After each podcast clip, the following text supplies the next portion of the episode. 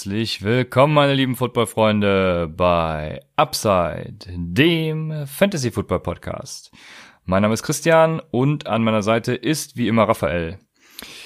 In der heutigen Folge wollten wir eigentlich eine Free Agency Preview machen, werden das verschieben, da unser Gast äh, sich auch aufgrund von Krankheit entschuldigen lässt. Äh, schöne Grüße, gute Besserung an den, das holen wir mit Sicherheit nach. Aber wir haben kurzfristig natürlich noch einen, äh, einen anderen Gast organisiert, der, ja, einige werden ihn nicht kennen. Für mich ist er ein Superstar. Ähm, und zwar, ja, wir werden den Namen im äh, Titel schon benutzen müssen, weil er für mich der Superstar ist. Und das ist Philipp Singer. Philipp Singer zusammen mit Dimitri, und jetzt bin ich schlecht vorbereitet, ich kenne den Nachnamen leider nicht, aber diese beiden haben den NFL Big Data Bowl gewonnen, kommen aus Österreich und genau, dazu werde ich nachher noch ein bisschen was sagen. Wir werden zuerst mal in die Folge einführen, ähm, ein bisschen was erzählen, was für Stats wir so benutzen in unseren Analysen. Das passt ganz gut, denke ich. Äh, was ist für uns wichtig? Die Frage haben wir auch schon öfters gehört. Dann kommt das Interview mit Philipp und danach noch ein ja, kleiner Recap des Interviews und äh, ja, ein paar Gedanken unsererseits. Wenn ihr äh, uns folgen wollt, dann könnt ihr das tun über Instagram und Twitter at UpsideFantasy oder unserem Discord-Channel joinen. Der Link ist wie immer in der Beschreibung oder auch bei Twitter angepinnt. Wenn ihr uns unterstützen wollt, könnt ihr das tun über www.paypal.me slash UpsideFantasy oder www.patreon.com slash UpsideFantasy. Damit starten wir zu den News und da haben wir sogar einige. Ähm, allen voran natürlich das Wichtigste. Austin Eckler hat bei den Chargers unterschrieben. Ja, was glaub, glaubst du, das hat irgendwelche großen Auswirkungen oder ist alles Gesagte bereits gesagt? Ich fand es ehrlich gesagt überraschend, weil er ja ähm, nur Restricted äh, Free Agent ist und quasi jetzt äh, die Verlängerung gar nicht so nötig gewesen wäre. Das ist auf jeden Fall ein Statement von den Chargers. Mm, die Zahlen sind auch, ähm, würde ich sagen, gerechtfertigt. Ist ja auch mehr als nur ein Running Back, ist ja auch ein Receiving Threat. Also von daher, ich, ich fand, für beide Seiten ist es ein guter Deal. Ähm, hast du die Zahlen im Kopf? Nee, ne? Aber ich glaube, die Leute wissen. Äh, sechs, se sechs Millionen, meine ich, mm, kriegt er. Vier Jahre, ja. oder was? Ja, die Zeit weiß ich leider auch nicht. Mm, ja. Ich ja. habe mich mit den Vertragsdetails nicht so intensiv beschäftigt. Ich habe nur mir gedacht, ja, ist okay. Mehr jetzt auch nicht sein dürfen für einen Running Back, aber für Austin Eckler ist das, denke ich, ein guter Deal für beide Seiten. Ja, war ein guter Deal. Also ich, ich hatte ja noch gedacht, irgendwie, ähm, also einer der wenigen wahrscheinlich, ich hatte noch irgendwie damit gerechnet, dass Melvin Gordon noch irgendwie zurück, zurückgeht zu den Chargers, obwohl die natürlich das Schritten sind und keine Ahnung, dies und das. Aber irgendwie dachte ich, ja, irgendwie war diese One-Two-Punch eigentlich ganz, ganz okay. Ähm, aber damit hat sich das ja definitiv erledigt. Äh, von daher mal gucken, Austin Eckler, wer da noch hinzukommt. Ich glaube nicht, dass die Chargers nur mit Eckler und ähm, Justin Jackson in die Saison gehen. Glaubst du, Melvin Gordon ist jetzt definitiv vom Tisch? Ja, ich glaube, jetzt ist er vom Tisch. Okay. Ja, ich habe nämlich auch nur gelesen, dass sie durchaus mit ihm verlängern wollen. Hm ja, je nachdem, wie viel er fordert, könnte ich mir das auch durchaus immer noch vorstellen. Aber ich weiß gar nicht mehr, was er letztes Jahr gefordert hat. Ich glaube, es waren an die 10 Millionen oder so. Und das ist dann natürlich, wenn du 16 Millionen für deinen Running Backs bezahlst, äh, ja, das kannst du ja keinem verkaufen. Und äh, mit Justin Jackson haben sie natürlich auch einen hervorragenden Running Back noch, also der Melvin Gordons Platz 1 zu 1 zu einnehmen kann. Von daher, hm. Ja, finde ich das eigentlich äh, ganz gut, wenn sie mit ihm nicht verlängern und mit Austin Eckler und Justin Jackson in die Saison gehen. Was glaubst du, hat Justin Jackson dann für ein Potenzial? Ja, wir hatten den ja in der Saison immer relativ hoch. wir sind ja Fan von ihm. Er hat ja auch geliefert, hatte super Zahlen, aber wurde halt äh, nicht ja, konstant eingesetzt. Hatte dann ab und zu Pech äh, an der Goal-Line oder in, in der Red Zone. Da hat dann Austin Eckler, ähm, ja, würde ich sagen, fast schon überperformt. Und ähm, ja, ich würde sagen, der ist so ein Low-End Running Back 3 mit Running Back 2 Upside, ne? Ja, das, äh, ja, Genau, ich nehme gerne die Upside von Running Back 2 dann, äh, aber das wird man sehen, wie sich das entwickelt. Ich werde ihn in den Rankings auf jeden Fall hoch haben, aber da muss so nicht bleibt, jeder mitgehen. Ja. Ich genau, ich verstehe auch, wenn den jemand tiefer hat, aber wir sind, oder ich bin zumindest großer Fan von ihm.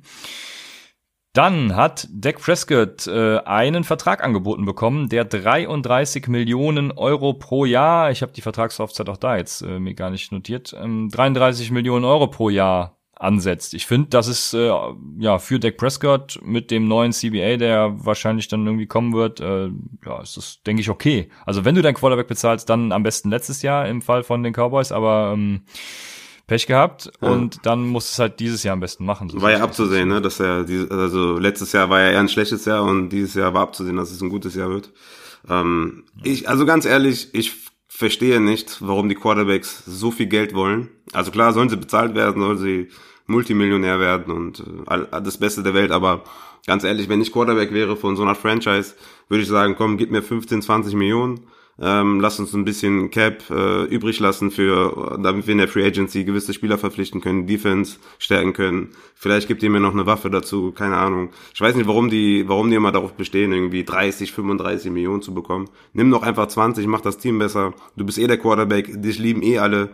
Ich äh, hab da ehrlich gesagt, ehrlich gesagt verstehe ich das nicht so ganz, warum man das macht. Also ich würde da eher so dem Modell, ja, Brady ähm, ist ja immer ein gutes Beispiel, der steckt er immer zurück oder hat bisher immer zurückgesteckt, damit um ihn herum äh, ein bisschen was passiert. Ich, ich würde mir wünschen, dass es mehr Quarterbacks machen. Und äh, ja, ich glaube nicht, dass das passiert, aber ich glaube, dann, dann würde man halt mehr Erfolge erzielen als Quarterback, wenn man da ein bisschen zurücksteckt. Ja, ich kann es natürlich voll und ganz äh, verstehen, weil wenn du gut in deinem Job bist, ne, dann willst du automatisch ja, ja, auch äh, besser bezahlt werden. aber klar. vor allem vor dem Hintergrund des Cap Spaces ähm, finde ich den Ansatz durchaus gut, dass man dann sagt, ja, und seien es 20 irgendwie, ja, gib mir 20 Millionen und holt dafür eben noch einen geilen Wide Receiver. Ja. ja, bin ich also ja. ein Stück weit auf jeden Fall bei dir. Irgendwann ist ja auch dann die Grenze erreicht. Ne? Ob du jetzt 20 Millionen bekommst oder 30 Millionen, das, das merkst du ja irgendwann auch nicht mehr. Ne? Also ja, Studien haben damals herausgefunden, dass mit 70.000 äh, Euro pro Jahr das Glück nicht mehr zunimmt. Also Nein, echt? ich ich glaube, da äh, ja, da brauchen wir ja nicht drüber reden, was das dann, äh, ob das den Unterschied macht oder nicht. ja, dann gib ihm, Aber, gib ihm 70.000 im Jahr, das reicht. Ja, kommen wir eben zu den genannten Wide Receivers, die man dann noch verpflichten könnte. Also die Cowboys können beide verpflichten, weil sie genug Cap Space haben. Aber Murray Cooper sucht einen der hoch, also der bestbezahltesten Wide Receiver Verträge. Und meine Frage, ist er das wert? Boah, also für, also ich glaube, das das größte Problem bei Murray Cooper sind seine Hände. Ich glaube, er ist nicht der der sicherste hat, ähm, ich habe jetzt nicht genau, keine genauen Zahlen jetzt, äh, die suche ich nochmal raus, aber der hat auf jeden Fall eine Drop Rate, äh, die immer mal wieder steigt und sinkt, steigt und sinkt. Er ist ein exzellenter Route auf jeden Fall, Bereicherung natürlich für jede Offense, ist ein Number One äh, Wide Receiver, kann es mit jedem aufnehmen, hat Top Speed etc. pp. Ähm, ist natürlich jung, ja, wenn er, ja, ich, ja doch, ähm, er hatte jetzt mit Verletzungen zu kämpfen, aber das kann man ihm ja nicht ankreiden, sage ich mal.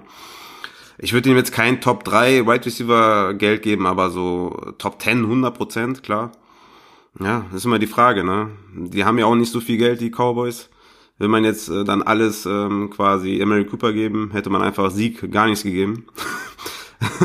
ähm, aber jetzt haben sie sich halt das Eigentor gesch geschossen und ich kann mir kann natürlich verstehen, warum er auch sein Geld will. Ne? Deswegen sage ich ja dann, hätte vielleicht Prescott als Quarterback, der auch dann quasi irgendwie so eine Vorbildsfunktion hat, hätte dann sagen können, komm, nehme ich ein bisschen weniger, können die De ähm, Mary Cooper ein bisschen mehr geben. Aber da ist dann natürlich auch die Frage, ne? Ist er das wert? Ich glaube ja. Ich glaube, ohne Mary Cooper haben die, glaube ich, ein Problem.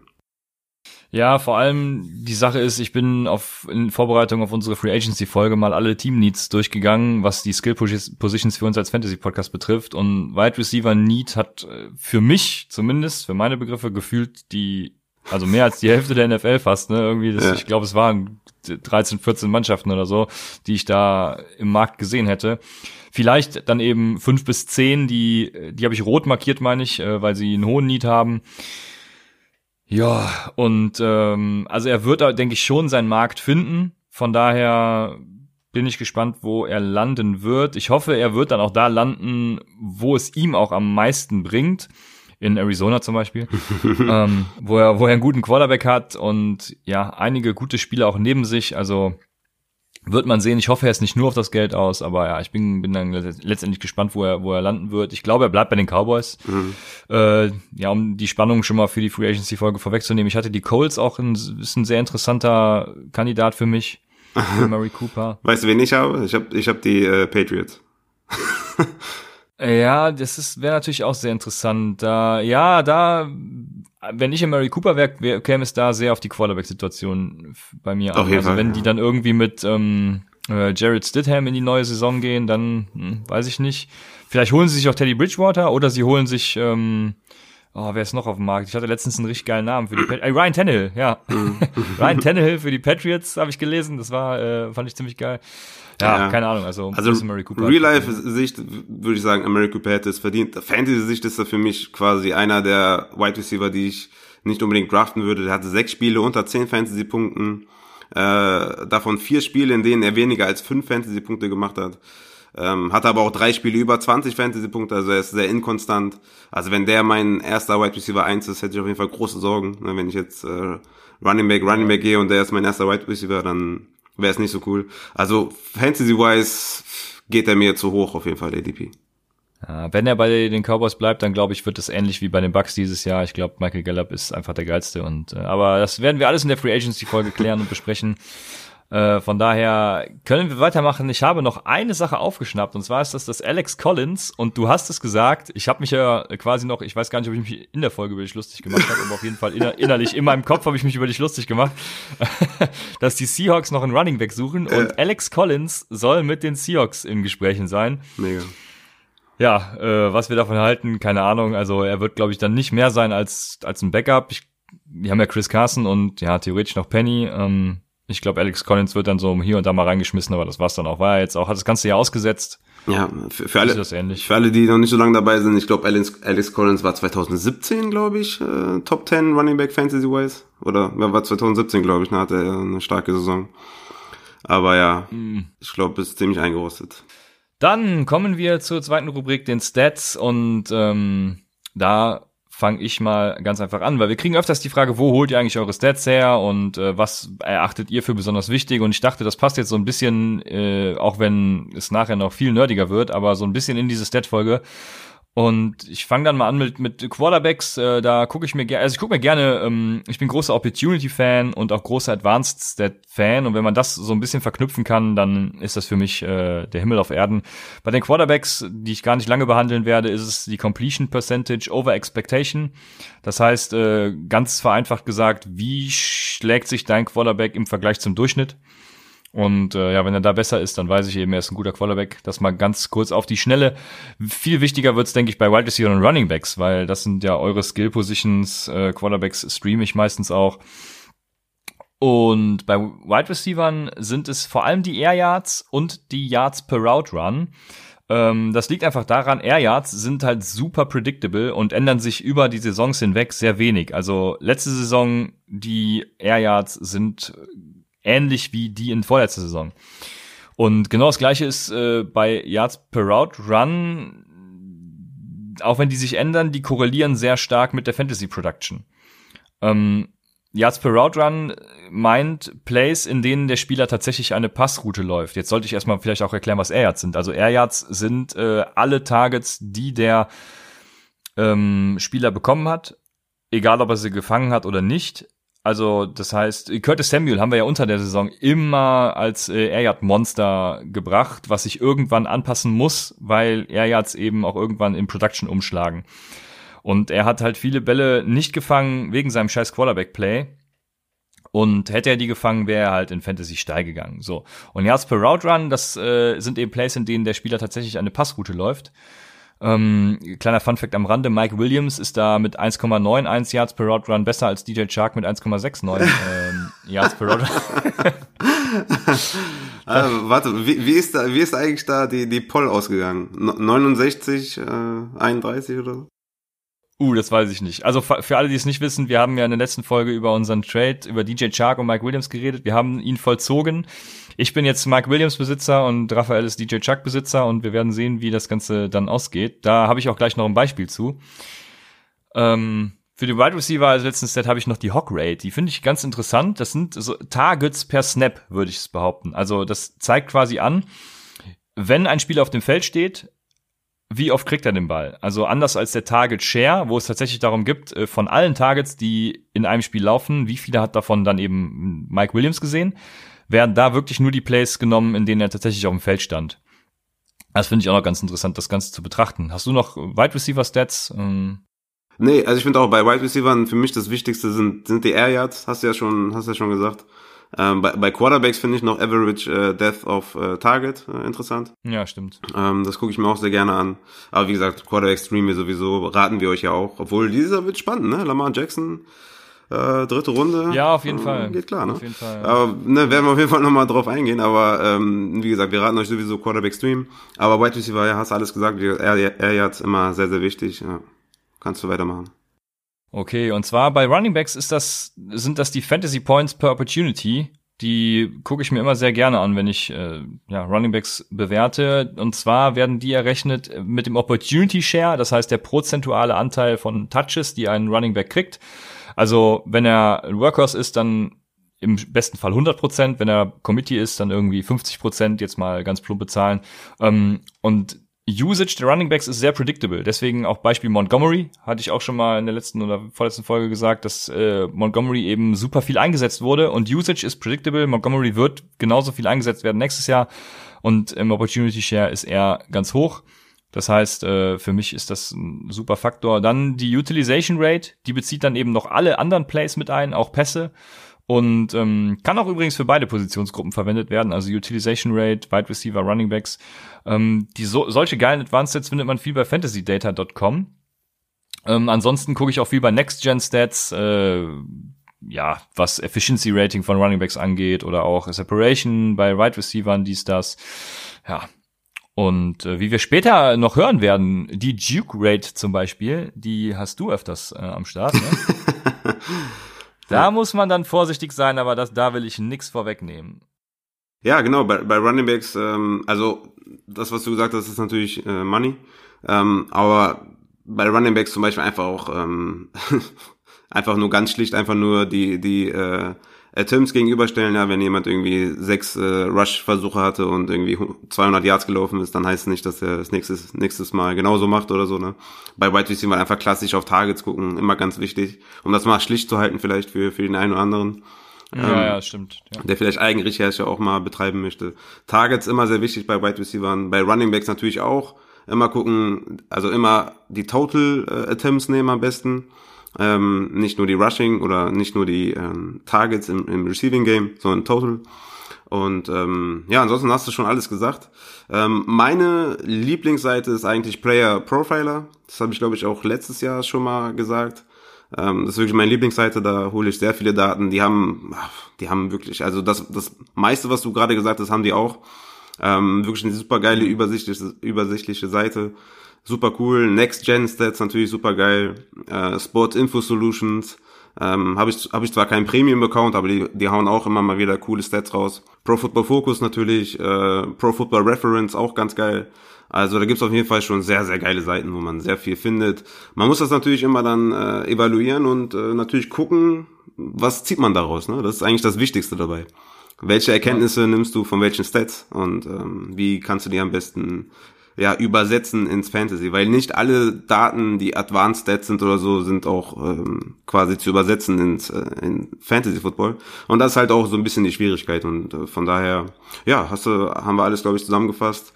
Ähm, ja, Klingt, klingt ja, sehr viel ja. und ist auch sehr viel und äh, macht trotzdem Spaß. ja, da sprichst du aber noch einen sehr wichtigen Punkt an, den man nicht vernachlässigen darf. Und zwar äh, versteht die Stats, die man euch vorsetzt äh, und nutzt nicht irgendwas, was ihr nicht versteht. Und vor allem setzt dann Stats, die ihr kriegt, auch immer in einen gewissen Kontext. Und da, ja, da muss ich jetzt leider auch wieder ein bisschen, da, da die, die drei, vier Minuten nehme ich mir jetzt noch vor unserem Interview. Ähm, ich gehe gerne wieder auf das Beispiel Mike Williams gegen DJ Chark ein. Wir hatten da ja eine Twitter-Abstimmung und da drunter wurde natürlich auch fleißig kommentiert. Ähm, Raphael und ich haben den Trade gemacht. Meine Argumentation war, Williams bekommt eine positive Touchdown-Regression, spielt in der besseren Offense und Chark kriegt vermeintlich einen Top-Wide Receiver neben sich, weil die Jaguars da Need haben. Und der letzte Punkt ist übrigens äh, ein wichtiger, den man behalten sollte. Das Gegenargument war dann sowas wie, äh, ich habe, äh, da wurde glaube ich eine Excel gepostet mit äh, Hawk Rate, Target Share und Dominator Rating. Und äh, die Hawk Rate, ich habe es eben schon gesagt, Target Share für seine Snaps sozusagen. Ähm, und dann noch die eigentliche Target Share, die, die größer klafft als diese Hawk Rate. Das zeigt dann schon, ja, Mike Williams wird wahrscheinlich weniger Prozent der Snaps sehen und ein bisschen weniger auf dem Feld stehen. Dann das Dominator-Rating, äh, ursprünglich verwendet, um das Breakout-Alter von College-Spielern hervorzusagen, vorherzusagen. Äh, das gibt an, wie viel Anteil der Wide Receiver an der Receiving Production äh, besteht.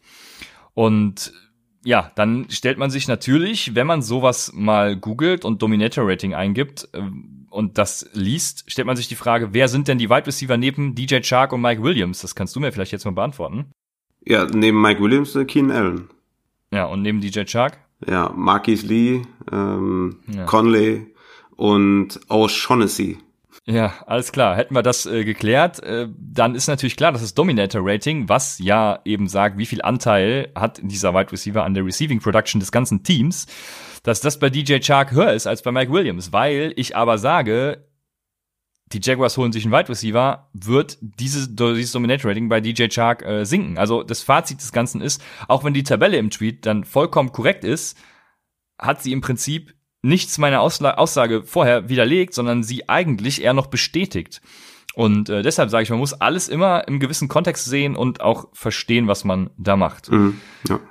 Zwei, zwei Punkte habe ich jetzt noch. Und zwar, das erste ist der Schock für wirklich alle, die jetzt zuhören. Wir sagen ja immer, man soll auf ECRs und sowas vertrauen, aber FantasyFootballAnalytics.net hat herausgefunden, dass Projections eine bessere Vorhersage treffen als der ECR und Rankings. Das wird auf jeden Fall meine nächste Studie, äh, die ich nach dem Draft angehen werde, ob das tatsächlich stimmt. Ja, safe stimmt das. Weil ich hasse das, ECR, das, das sage ich auch immer wieder. Ja, das würde mein ganzes Weltbild erschüttern, wenn Projections äh, hier irgendwie äh, akkurat sind, aber ich werde das angehen und euch mitteilen. Und dann gibt's natürlich für die, die es hardcore nerdig mögen, um eine gute Überleitung auch fürs Interview zu schaffen, gibt es NFL Scrap R. Seit kurzem äh, benutze ich das auch nur noch, bin dabei ein paar Funktionen zu entwickeln, die dann auch Fantasy-Punkte berechnen nach verschiedenen Scoring-Formaten. Und bei NFL Scrap R gilt halt wirklich Sky's the limit, also damit kann man alles machen. Wenn man es in R dann zu weit treibt, kann man sogar Modelle aufstellen, die Vorhersagen zu bestimmten Bereichen treffen. Und genau das hat unser Interviewpartner gemacht. Philipp Singer, wie eben schon gesagt, ist Sieger des Big Data Bowl, kommt aus Österreich und das Lustige daran ist, er hatte vor seinem Projekt noch keine Berührung zur NFL und zum American Football.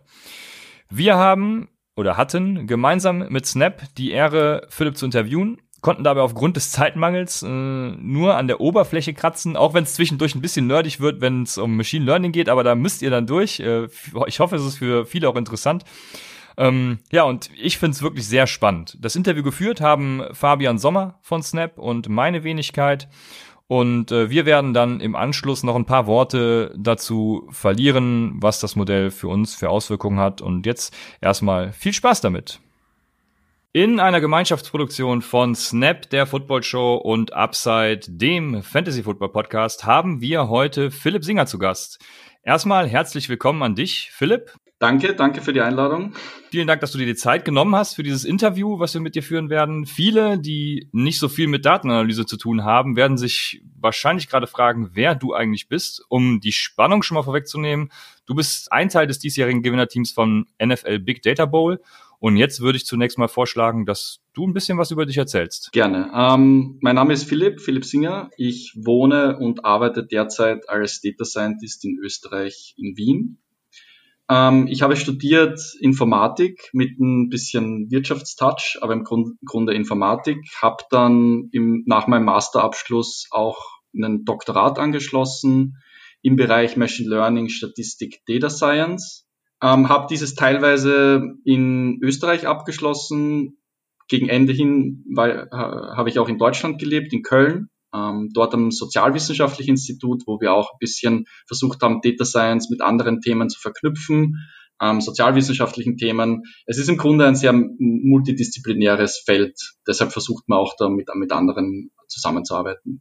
Bin dann wieder zurück nach Österreich, ähm, bin nach Wien ähm, und arbeite dort derzeit als Data Scientist ähm, in einem größeren Unternehmen und werde auch voraussichtlich hier mal in Österreich bleiben. Und für unsere Zuhörer natürlich noch interessant, du hast, glaube ich, wenn ich das deinem Lebenslauf richtig entnommen habe, an der USC kurz ein Auslandssemester studiert, die ja ein recht erfolgreiches Footballteam haben. Hattest du da schon mal Berührung mit Football? Ähm, hatte ich tatsächlich. Ich war sogar beim College-Footballspiel damals. Das war eigentlich meine erste Berührung mit, mit Football. Also ich war dort zwei oder drei Monate an der USC, habe quasi einen kurzzeitigen Austausch dort gemacht oder einen Besuch, Forschungsbesuch während meines PhDs und ähm, bin dann dort tatsächlich ähm, zum College Football Spiel gegangen. Ähm, ich weiß nicht mal mehr den Gegner, aber es war USC.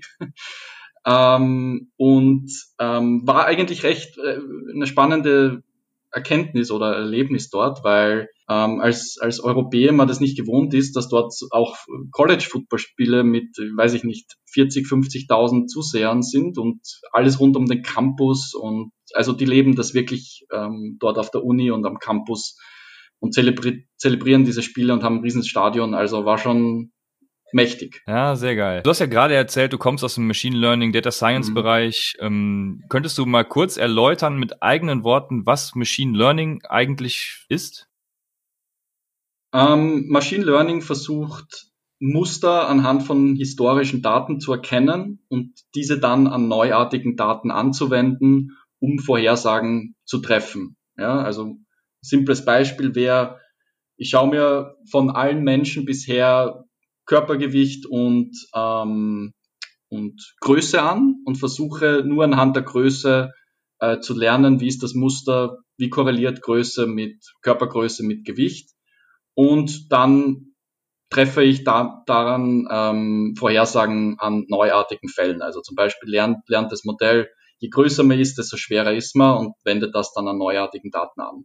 Das kann man natürlich auf äh, dieses Grundprinzip kann man auf ganz, ganz vielen unterschiedlichen Daten anwenden, wird heutzutage in vielen, vielen, vielen Branchen verwendet, um diverse Vorhersagen zu treffen. Passwort dafür ist oft künstliche Intelligenz, Machine Learning und ähm, der Bereich Data Science hat Machine Learning als eines der großen Anwendungsfelder, ähm, beschäftigt sich aber auch mit paar mehr statistischen Themen, ähm, ist mehr so ein Multi-Allround-Feld. Ähm, okay, und beim Big Data Bowl geht es ja um bestimmte Fragestellungen, die mit so einem Machine Learning-Algorithmus beantwortet werden sollen im Endeffekt. Wie kamt ihr dann eigentlich dazu, euch da anzumelden? Denn äh, wir hatten es gerade eben ja schon, die Zuhörer äh, wissen es, glaube ich, gar nicht. Du hat, ihr hattet vorher gar keinen Football-Hintergrund. Mhm.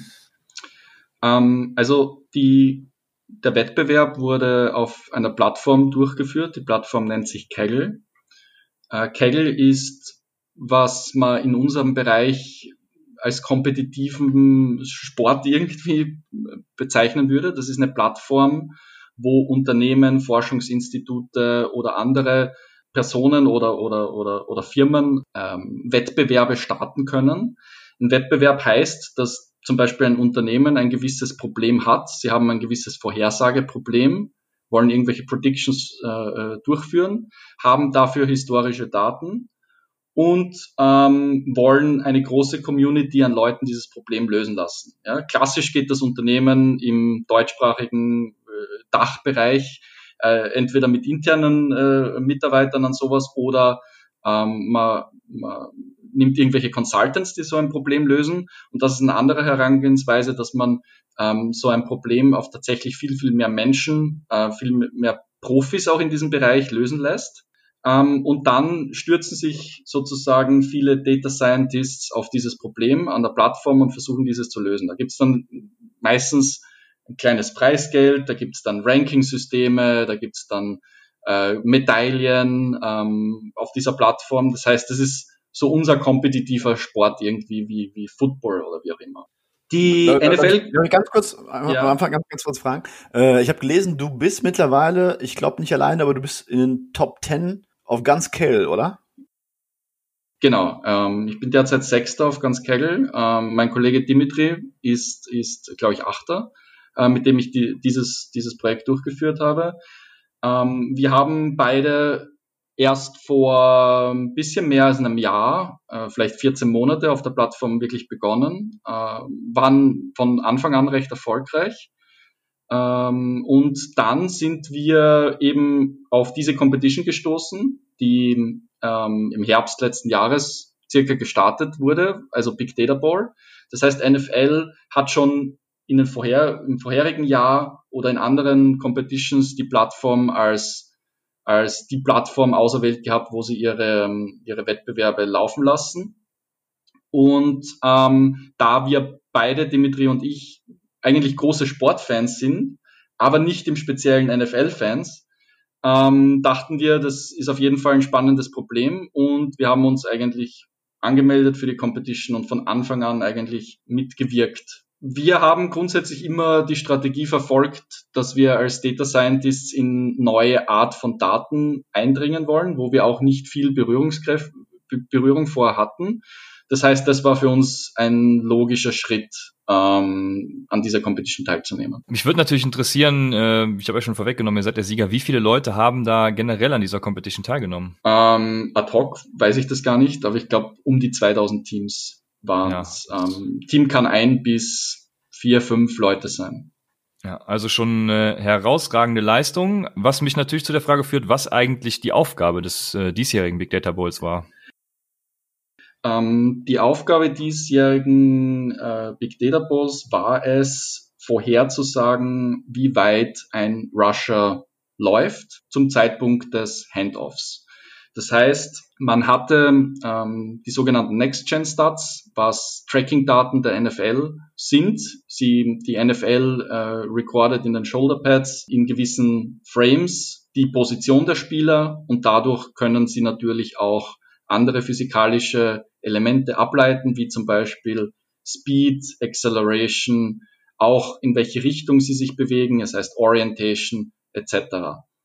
Und wir hatten zur Verfügung zum Zeit des Handoffs, das heißt Quarterback übergibt gerade den Ball an, ähm, an den Rusher. Und zu diesem Zeitpunkt mussten wir vorhersagen, wie wahrscheinlich ist es, dass er 10 Yards läuft, 11 Yards läuft, etc. Das heißt, die volle Bandbreite, wir mussten Wahrscheinlichkeiten vorhersagen, ähm, quasi eine Wahrscheinlichkeitsverteilung. Ähm, und wir hatten historische Daten zur Verfügung, Saison 2017, 2018. Das heißt, für all diese, was ich am Anfang schon mit Machine Learning historischen Daten ähm, erläutert habe, wir hatten eben über zwei Saisonen alle historischen Daten. Das heißt, wir hatten immer zum Zeitpunkt des Handoffs die äh, physikalischen Daten. Das heißt, Positionen aller Spieler, Speed aller Spieler, Acceleration aller Spieler, Orientation aller Spieler. Und wir wussten historisch, wie weit dann der Rusher gelaufen ist ähm, und mussten dann im Endeffekt für die Competition das auf 2019 vorhersagen. Am Ende sogar ähm, für die Competition wurde dann jede Woche regescored, während die Season teilweise gelaufen ist und ähm, es wurde dann geschaut, wie gut das Modell funktioniert. Und äh, ich habe eure Analytics Trash Talk Folie der mhm. Gewinnerpräsentation mhm. gesehen. Ihr wart mit weitem Abstand ja tatsächlich das mhm. Modell, was am besten predicted hat. Daher die Frage, wie ihr auch euer explizit ja so weit von allen entfernt besseres Modell aufgestellt habt. Ja, das ist immer schwer zu sagen. Ähm, Normalerweise muss ich sagen, dass auf Kegel die Abstände nicht so groß sind. Das heißt, das war auch ein bisschen eine Überraschung für uns. Ähm, also unser Abstand zum zweiten war irgendwie zweiter zum 25. Ähm, wir hatten definitiv ein bisschen, ein bisschen eine andere ähm, Lösung als die meisten anderen Teams im Top 10. Wir sind recht blind in das Problem reingestoßen. Wir haben recht großes methodologisches Wissen, sage ich mal. und als wir mit der Competition angefangen haben, mussten wir erstmal, wir hatten relativ wenig, wie schon erwähnt, wenig bis gar kein NFL, ähm, NFL-Wissen. Das heißt, wir mussten uns erstmal die Basics anlernen. Das heißt, wir haben mal angefangen, Videos zu schauen, äh, spezielle Rushing Plays anzuschauen, ähm, um zu verstehen, wie genau funktioniert das überhaupt. Und dann auch natürlich ähm, sehr explorativ in den Daten versucht zu verstehen, wie die Daten aussehen, was haben wir überhaupt für Daten. Wir haben recht viel Visualisierungen gemacht. Das heißt mal, man kann sich zum Beispiel ja die ganzen Spieler auf, einfach auf einem 2D-Grid ähm, visualisieren ähm, mit den Positionen, wo ist der Rusher, wo ist der Quarterback, wo sind die Defensive Players, wo sind die Offensive Players etc., um mal das ganze Konzept zu verstehen.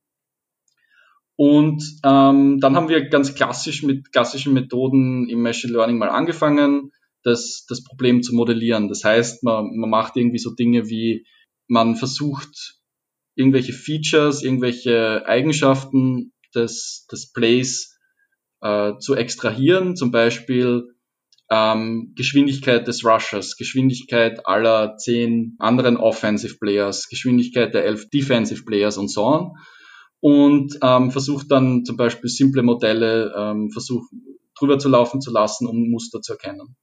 Das hat zwar ganz gut funktioniert, aber früher oder später haben wir dann doch festgestellt, dass wir da irgendwie was Kreativeres brauchen. Das heißt, wir sind nochmal ein bisschen zurückgegangen, haben wirklich versucht, nochmal zu verstehen, wie die Daten so funktionieren. Und im ersten Schritt haben wir dann Folgendes, Folgendes gemacht, dass wir quasi alle anderen Offensive Players komplett eliminiert haben aus den Daten und uns wirklich nur mal angeschaut haben, Defensive versus Russia. Weil im Grunde ist es, man hat irgendwie einen, der läuft und man hat andere, die versuchen, den zu stoppen. Ähm, so wie ein Fangenspiel irgendwie als Kinder. Ähm, und so haben wir uns dann langsam vor, voran gehandelt und, und versucht, das Problem zu lösen. Habt ihr dann auch mit Problemen zu kämpfen gehabt während dieser Modellbildung? Du hast gerade gesagt, ihr musstet die Offense eliminieren. Da wird mich, also ich als Laie würde jetzt behaupten, ja, dann ist aber ja das ganze Modell Quatsch, weil dieses Blocking Scheme, Coach Izume würde mir da zustimmen, äh, ist natürlich genauso wichtig.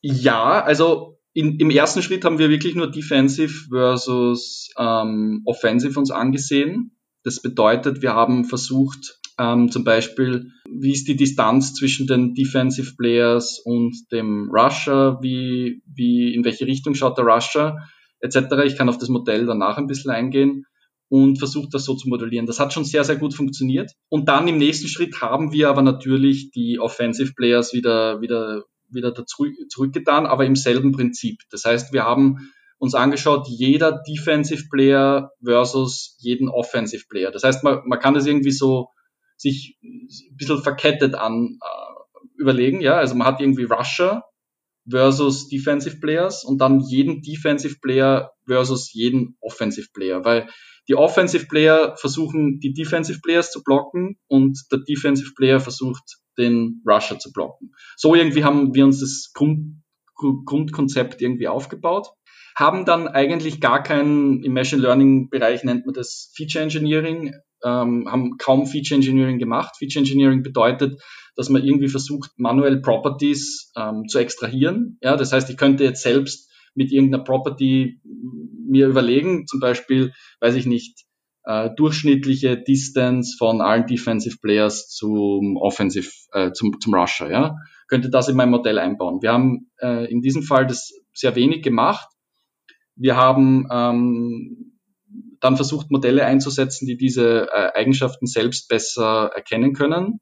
Da handelt es sich um neuronale Netze. Ähm, neuronale Netze sind eine Methode, eine Modellbildungsmethode in Machine Learning, die, die sehr häufig heutzutage eingesetzt wird in Image Recognition, das heißt Bilderkennung, in sehr viel Text-Analytics-Sachen, äh, sind gerade in den letzten Jahren verwendet man auch oft den Term äh, Deep Learning für solche Modelle, ähm, werden in, in, in Tesla, in selbstfahrenden Autos eingesetzt. Also all diese, diese sehr gehypten, gehypten Sache, aber zugrunde liegen äh, meistens recht simple äh, neuronale Netze. Ähm, und die neuronalen Netze äh, gibt es Methoden, die jetzt nicht sehr äh, davon abhängig sind, wie viel Feature Engineering man macht, sondern man muss eher die Infrastruktur, die Struktur des neuronalen Netzwerks bauen.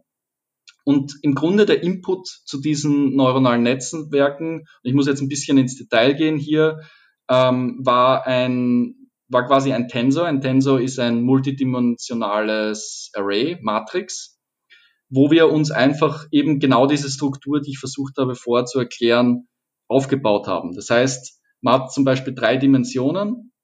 Man hat zum, zuerst alle, alle simplen physikalischen Merkmale von Rusher zu allen Defensive Players. Das heißt, man hat zum Beispiel, man hat in jeder Reihe zum Beispiel den Rusher, in jeder, in jeder Spalte die Defensive Players und dann hat man zum Beispiel äh, als in, in, in einer Zelle entweder absoluten Speed des Rushers oder relative Distance zum Defense Player.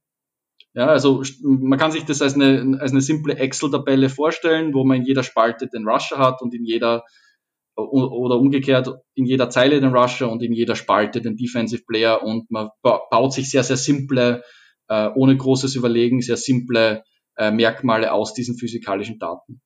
Und dann kann man eine dritte Dimension hinzufügen, wo man das Ganze wiederholt, ähm, wo man eben sagt Defensive Player versus Offensive Player. Dann hat man so einen Tensor und diesen Tensor war quasi der Input zu, zu unserem Modell. Und dann, was das Modell versucht zu machen, ist, dass es dass es äh, sogenannte Convolutional Neural Network Layers anwendet, um Patterns zu finden in diesen Daten. Und es versucht dann ganz grob gesagt, sehr vereinfacht gesagt, ähm, zuerst die durchschnittliche Stärke de, der Offense ähm, gegen der Defense festzustellen und dann basierend darauf die durchschnittliche Stärke der Defense versus des Rushers festzustellen. Und am Schluss kann man dann sozusagen anhand dieser, dieser Extraktion ähm, vorhersagen mit relativ guter Accuracy in diesem Fall, wie weit der Rusher läuft. Okay, das heißt, äh, also man kann quasi das Outcome des Plays in gewissen Bandbreiten äh, vorhersagen. Ja, ähm, wie gesagt, in diesem Fall hatten wir eine Wahrscheinlichkeitsvorhersage. Das heißt, man hat jetzt von ähm, theoretisch minus 100 Yards bis plus 100 Yards eine, eine Vorhersage und dann äh, in diesem Fall sagt das Modell vorher, dass er 10 Yards läuft, ist äh, 30% Wahrscheinlichkeit, dass er äh, 11 Yards läuft, ist 8, 18% Wahrscheinlichkeit, wie auch immer. Ja? Und dann kriegt man eine Wahrscheinlichkeitsverteilung äh, darüber und das ist quasi die Vorhersage. Und wie habt ihr, wie wurde am Ende das Ranking erstellt? Also geht's da irgendwie Korrelationskoeffizienten, wer besser die tatsächlichen Yards trifft oder wie wurde dann das Ranking erstellt? Genau, also man, in diesem Fall war es so, dass man quasi nur das Modell ähm, auf Kaggle, sage ich mal, hochgeladen hat oder zur Verfügung gestellt hat. Und dann war in diesem Fall das wirklich so, dass ähm, Ende 2019, ähm, ich glaube, das ist dann welche, welcher Teil der Season? Ähm, Ende der Regular Season. Ende, Ende der Regular Season, ja. Ähm, über eineinhalb Monate oder fünf Wochen oder so war es, ähm, wurde das Modell dann tatsächlich genutzt, um die Plays vorherzusagen. Und darauf, darauf wurde dann das Ranking erstellt, wie gut das Modell diese Plays tatsächlich vorhergesagt hat. Ähm, die Metrik in diesem Fall ist ja sehr schwer zu er erklären. Es wurde eine spezielle Metrik, ähm, weil man eben solche Wahrscheinlichkeitsverteilungen hat.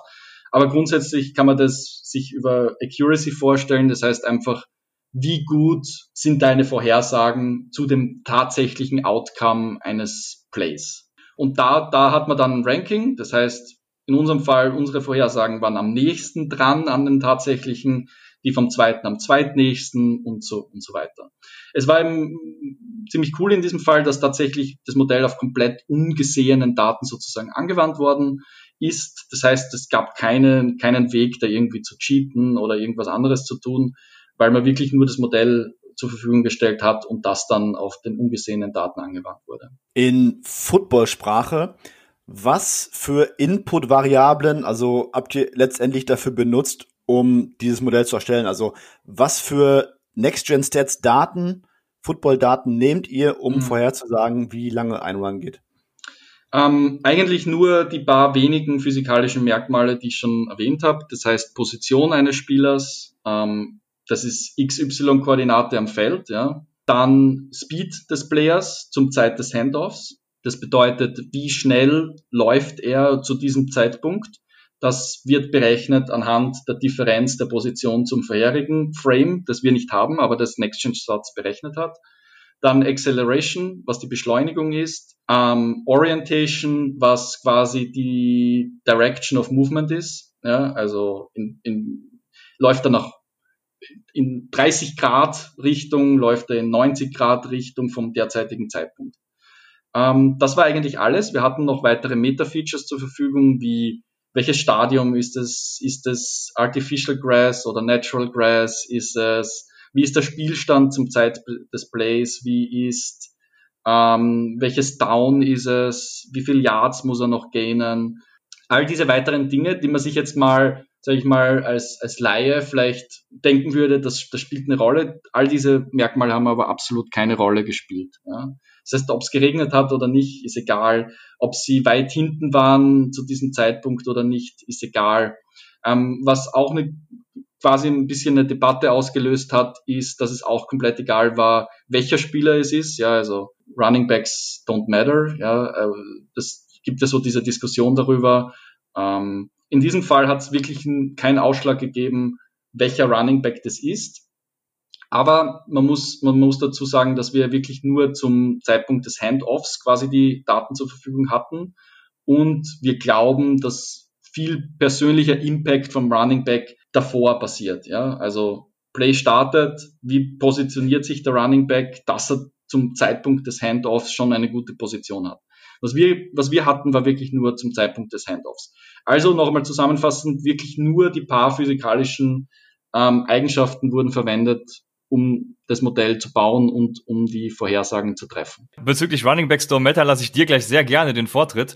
Ähm, ich habe noch eine andere Frage und zwar hattet ihr nicht noch irgendwelche Play Calls dahinter, die dem Ganzen noch irgendwas an äh, ja, Robustheit äh, gegeben hätten? Ich spiele zum Beispiel auf so Misdirection Plays an, also wenn man ein bisschen cuttet und den, den, die Richtung wechselt, weil Richtung war ja auch ein Faktor, den ihr berücksichtigt mhm. habt. Hm. Nee, also alles, alles, was du innerhalb des Plays danach passiert ist, hatten wir nicht. Ja. Ähm, wir hatten wirklich nur die Informationen zum Zeitpunkt des Handoffs. Ja, was natürlich sein kann, also wir wussten auch nicht mal, in, in welcher Y-Koordinate ähm, der Rush geendet hat. Ja, also ist er, ist am Ende weiter oben angekommen oder weiter unten am Feld. Wir hatten nur wirklich die Yards. Das heißt, ähm, ist er 10 Yards gelaufen, 3 Yards, 2 Yards, 1 Yards, wie auch immer. Ähm, und wir hatten auch keine weiteren Informationen zu irgendwie solchen Dingen, wie du gerade gesagt hast. Aber wenn ich das richtig verstanden habe, ist es auch völlig irrelevant. Ich, ich glaube schon. Also man muss natürlich schon sagen, auch wenn die Predictions jetzt schon sehr gut sind, sie sind immer noch auf sehr limitierten Daten, nämlich nur zum Zeitpunkt des Handoffs. Ja. Ähm, NextGen Stats hat aber viel, viel mehr Daten. Sie haben quasi das komplette Play in einer gewissen Herzanzahl über viele, viele Frames. Ja. Äh, ich glaube 0,1 Sekunden Frames ist, ist, ist ein Frame, ähm, nicht 100% korrekt. Ähm, das heißt mal, was, was NextGen Stats theoretisch weiß oder auch nicht nur theoretisch, sondern auch praktisch weiß, ist, wie der Play tatsächlich ähm, durchgeführt werde über Frame by Frame und was auch vor dem Time of Handoff exakt passiert ist. Das heißt, wenn man sich da jetzt natürlich noch diese Daten dazu nehmen würde, könnte man natürlich nochmal akkurater werden. Aber in diesem Fall war es natürlich interessant, genau zum Zeitpunkt des Handoffs ähm, die Vorhersagen zu treffen und das funktioniert schon sehr, sehr gut. Ihr habt vorhin gesagt, dass ihr in einem ersten Schritt erstmal versucht habt, alle möglichen offensiven Spieler rauszunehmen, außer dem Running Back. Mhm. Ähm, da würde ich jetzt gerne so einen Bogen spannen über Erkenntnisse aus der Analytics Community, die schon seit Jahren, sag ich mal, auch durch Twitter zum Beispiel geistern. Und ähm, ist meine Frage jetzt einmal, wenn ich den Handoff mir anschaue, ich weiß, wie viel Speed, wie viel Acceleration der Running Back hat und ich weiß nur, wo die gegnerischen Defender sind und in welche Richtung die sich bewegen. Mhm. Kann ich damit schon einen großen Teil leisten, was die Vorhersage angeht? Das ist definitiv der größte Teil. Ja. Ähm, ich ich habe es jetzt nicht in Prozentzahl im Kopf oder kann auch keine akkurate Aussage treffen, wie viel der Vorhersage davon schon schon ähm, zutreffend ist. Aber es ist definitiv der größte Anteil, sich anzuschauen, nur Rusher versus Defensive Players. Dann nochmal die Offensive Players sich dazu zu holen, ist aber ähm, hilfreich und gibt definitiv nochmal einen Boost nach oben. Beispiel wäre jetzt aus der letzten Saison ähm, die Arizona Cardinals, die hatten 2018 ein sehr schlechtes Run-Game, ganz schlechte Offensive Line, also was das Blocken angeht. Mhm. Ähm, hatten auch dann im Run-Game eine sehr niedrige Effizienz in 2018. Dann haben sie einen neuen Coach bekommen und dieser Coach hat halt quasi einfach nur versucht, über, über das Scheme, also schematisch das Run-Game zu ändern, indem er praktisch in eine Spread-Formation geht, äh, viele Receiver über das ganze Feld breit aufzieht und, und praktisch versucht, in leichte Boxen zu laufen, also möglichst wenig Defender ähm, in der Nähe der Line of Scrimmage zu haben. Und das wird ja genau praktisch dann euer Modell bestätigen, dass man sagt, hey, wenn ich schematisch in der Lage bin, die Defense auseinanderzuziehen, also quasi die Defender von meinem Running Back wegzuziehen, kann ich schon schematisch sehr viel fürs Running Game tun. Das wird ja dann genau quasi mhm. ähm, auf, auf eure Arbeit ähm, sich abziehen, oder?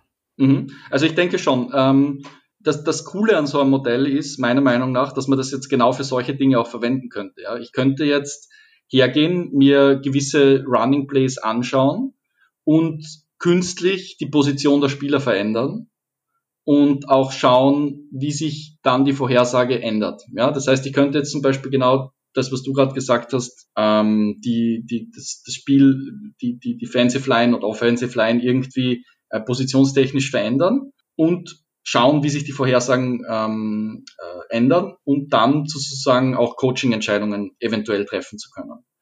Ähm, aber gebe, gebe dir recht, ja, also kann schon, kann schon so sein. Ist euch irgendein Schema aufgefallen, ähm, was, sage ich mal, irgendwie formationstechnisch bei vielen Teams grundsätzlich dafür, äh, dazu geführt hat, dass sie wenig Yards geschafft haben, zum Beispiel ähm, viele eigene Blocker ähm, um den Running Back herum, also dass, dass du quasi das Gegenteil von dem machst, was ich gerade gesagt habe, also praktisch eine sehr enge Formation spielst.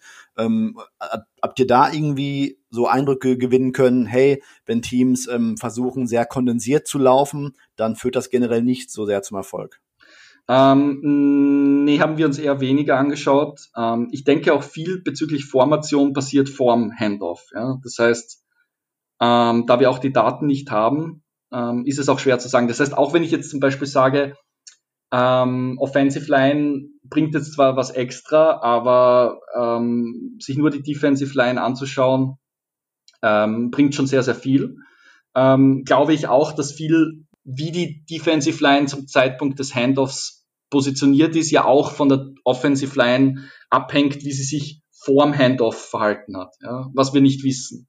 Das heißt, es ist auch wirklich schwer, da über Formationen große Aussagen zu treffen. Dazu bräuchte man meiner Meinung nach eben über längere Frames auch, auch die Daten. Das stellt sich mir natürlich die Frage, ob ihr beabsichtigt oder überhaupt die Daten dazu von der NFL kriegt, das Modell auch weiterzuentwickeln oder ob das, an, ob das irgendwie geschieht. Mhm. Ähm, also grundsätzlich ist es bei diesen Daten so, dass es die NFL hat und jedes Team hat, ähm, aber sonst niemand. Es gibt zwar Wege, die Daten irgendwie zu kaufen, ja, aber das ist natürlich nicht erschwinglich. Ähm, grundsätzlich so haben natürlich die Teams die Präferenz, diese Daten auch mehr zu nutzen. Meine, meiner Meinung nach geschieht es noch zu sehr, sehr, sehr limitierten, sehr, sehr, sehr limitiert im Generellen. Ähm, Gerade im Bereich Predictive Analytics, zum Beispiel das eben, was wir jetzt gemacht haben, ist sehr, sehr viel Raum, äh, diese Daten besser zu nutzen. Sie sind, die NFL und die Teams sind eigentlich in einer Luxusposition. Sie haben die Daten und sie haben sie aber noch nicht so genutzt, wie man sie nutzen kann. Äh, oftmals ist es umgekehrt. Wir haben jetzt ad hoc oder äh, short-term keine expliziten Pläne, da irgendwie äh, was, was weiter zu arbeiten. Wir sind natürlich grundsätzlich interessiert daran, ähm, muss man aber schauen, wie sich das generell vereinbaren lässt. Es ist eben auch so, dass natürlich Teams untereinander nichts nichts nichts teilen. Ja? Das heißt, entweder man, man macht das mit einem Team gemeinsam oder irgendwie für, für jemanden anderen, der die Daten hat. Stichwort. Ihr habt ja dann, letzte Woche war das, glaube ich, während des Combines, gab es mhm. ja diese Big Data Bowl Veranstaltung der NFL. Ich glaube, Michael Lopez hat das organisiert, mhm. meine ich. Mhm. Da habt ihr dann vor 31 Teams, beziehungsweise Verantwortlichen von 31 Teams, eure Lösung vorgestellt. Mhm. Und da wäre jetzt meine Frage, wie war so von, von den Teams her, von den Verantwortlichen die Reaktion darauf? Gab es da hinterher irgendwie einen Exchange? Hab, haben viele das Gespräch gesucht? Waren da viele fasziniert von? War das für die ganz Neuland etc.? Also wie war so der Eindruck der Teams zu eurer Arbeit? Also generell ist mein Eindruck, dass jedes Team irgendwie so ein, zwei, drei Analytics-Leute äh, im, im Team beschäftigt. Ja? Das heißt, Großteil ähm, oder zumindest halb bis dreiviertel würde ich jetzt mal schätzen, der Audience von dem ganzen Event waren Analytics-Leute. Das Gespräch wurde sehr, sehr viel gesucht, ähm, großteils aber eben von Leuten, die sich damit schon beschäftigen. Die waren sehr interessiert daran, die arbeiten auch teilweise an ähnlichen, an ähnlichen Problemen, an ähnlichen, an den Daten logischerweise auch. Ähm, haben aber meiner Meinung nach oftmals mehr ein bisschen mehr Statistikfokus. Ja, das heißt, es ist mehr weniger auf auf, auf so Predictive Analytics äh, der Fokus. Das heißt, das Interesse war doch recht groß. Wir haben mit sehr, sehr vielen Leuten gesprochen, ähm, mit ein paar Teams gesprochen, mit ein paar externen Vendors, die da irgendwie Analytics-Sachen verkaufen und das zu pushen. Die NFL versucht das natürlich auch sehr, sehr zu pushen. Das heißt, deshalb macht die NFL auch selbst solche Events, solche Competitions, ähm, um strategisch auch die Teams dazu zu bringen, diese Daten mehr zu nutzen, um mehr Analytics-Leute in, in das Feld reinzubringen grundsätzlich, also wie gesagt, die, die Response sehr positiv. Ähm, die Community sehr, sehr nett. Ähm, ob jetzt irgendwas Konkretes darauf wieder rausschaut, wird sich zeigen. Was für einen Einfluss hat es gespielt, dass ihr euch vorher quasi kaum mit Football auseinandergesetzt habt? Also würdest du im Nachhinein sagen, ähm, das war vielleicht schon ein Problem, damit hätte man ein paar Fragen vorab klären können? Oder sagst du, das war auch irgendwo positiv, dass, dass wir da komplett open-minded dran gehen konnten? Ich glaube persönlich, als ein guter Data Scientist kann man sich mit den verschiedensten Arten von Problemen relativ kurzfristig Stellen lösen. Ähm, es ist oftmals in vielen Communities heutzutage immer noch quasi, viele Leute haben immer noch die Meinung, dass wenn man in diesem Feld ist, kann man nur dieses Feld machen. Also sei das jetzt irgendwie, ähm, weiß ich nicht, man arbeitet in einer Bank und macht Risk Assessment, man arbeitet in einem chemischen Labor und macht irgendwelche chemischen Analysen, man macht, man, man ist in Sports Analytics und macht Sportanalytics für Baseball versus für NFL etc. Man ist dann oft in seinem eigenen Feld ein bisschen gefangen und, und verliert auch so ein bisschen den Überblick auf andere Felder. Und gerade im Machine Learning Bereich ist das Spannende, dass viele Methoden, die jetzt für ein Feld funktionieren, auch super für andere Felder funktionieren können. Ähm, das heißt, sich mit vielen verschiedenen Arten von Daten zu beschäftigen, ist eigentlich ein wichtiger Baustein meiner Meinung nach für einen Machine Learning Practitioner oder Data Scientist.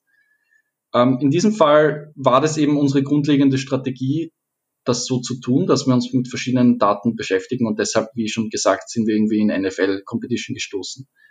Ähm, ich glaube, ich kann jetzt schwer sagen, ob es ein Vorteil oder ein Nachteil ist es hat zumindest den Vorteil, dass man nicht irgendwie im Vor Vorhinein sich schon lange mit solchen Daten beschäftigt hat und dann irgendwie stur oftmals, was, was passieren kann, an, an das Problem rangeht. Sagen wir jetzt mal, ich würde mich schon seit einem Jahr oder zwei Jahren mit genau diesen Daten beschäftigen. Äh, ich habe vielleicht, ich bin jetzt äh, hypothetisch meine Masterarbeit geschrieben in Einfluss des Wetters auf äh, NFL-Plays. Ja? habe dort natürlich irgendwelche Korrelationen gefunden und würde dann natürlich auch versuchen, das Wetter irgendwie in, in diese Problemstellung reinzubringen. Ich nenne das jetzt nur als Beispiel. Ähm, das heißt, man ist dann oft auf einer Idee schon irgendwie am Sattel von dem Pferd irgendwie oben und versucht, das dann irgendwie ins Ziel zu reiten.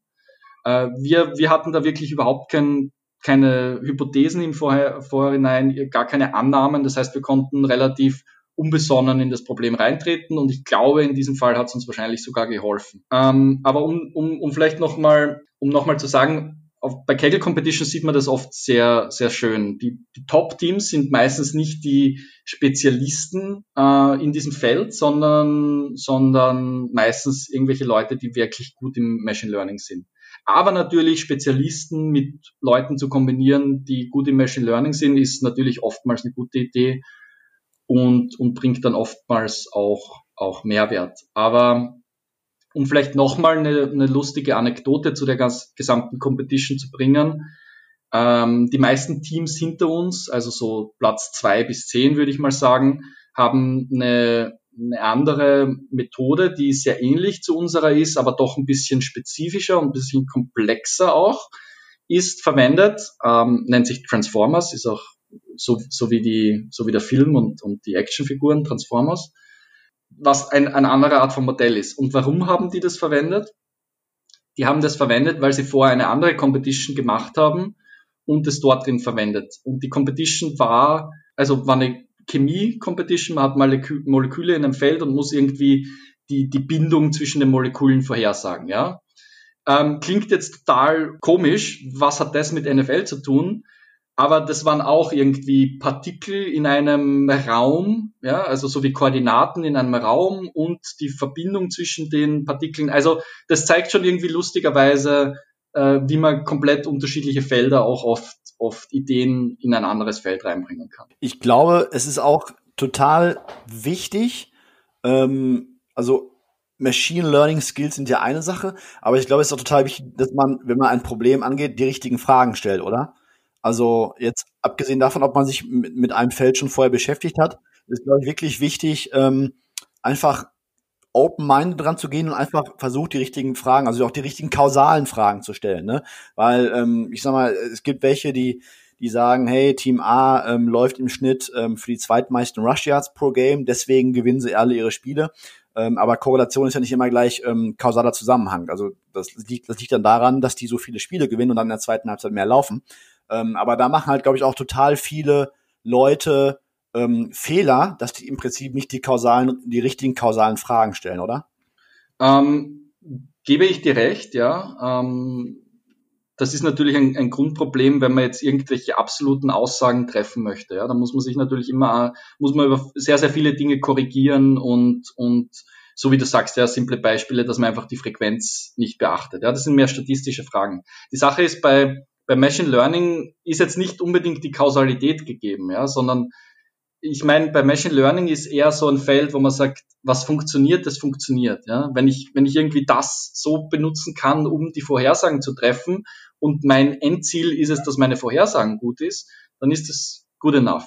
Ähm, ob da jetzt wirklich ein absoluter kausaler Zusammenhang liegt, äh, vorhanden ist, kann man, glaube ich, auch nicht sagen, weil da einfach so viele unterschiedliche Faktoren zusammenspielen. Aber man muss natürlich man muss natürlich sowohl im statistischen Bereich als auch, als auch im Machine Learning Bereich sich natürlich die Daten sehr, sehr gut anschauen, Probleme in den Daten erkennen. Zum Beispiel in diesem Fall gab es Unterschiede der Daten 2017 versus 2018. Ja, man muss dann Korrekturen vornehmen. Man muss wirklich die Daten auch verstehen, versuchen zu verstehen, wie sind die Daten überhaupt generiert worden, wie kann ich die Daten nutzen also da fließt schon sehr, sehr viel Arbeit rein, dass man das überhaupt mal das Grundkonzept der Daten meistens versteht. Man sagt ja, Data Science ist äh, 95% Daten mhm. beschaffen, manipulieren und 5% die eigentliche Arbeit mit Modellen oder etc. Würdest du das so unterschreiben? Ähm, das, das würde ich, das würde ich in einem großen Dachunternehmen so unterschreiben. Ähm, in dem Fall, wenn man jetzt irgendwie eine Competition of Kaggle macht, ja, fällt viel der Datenvorverarbeitung schon weg, weil man die Daten hat. Ja, das ist ein Vorteil. Man kann sich mehr auf, auf die methodologische Seite irgendwie fokussieren. Aber und in diesem Fall zum Beispiel bei diesen Next-Gen-Stats passiert schon viel davor. Das heißt, die NFL und der, der Anbieter von diesen Stats macht schon viel Vorverarbeitung und die Teams bekommen schon.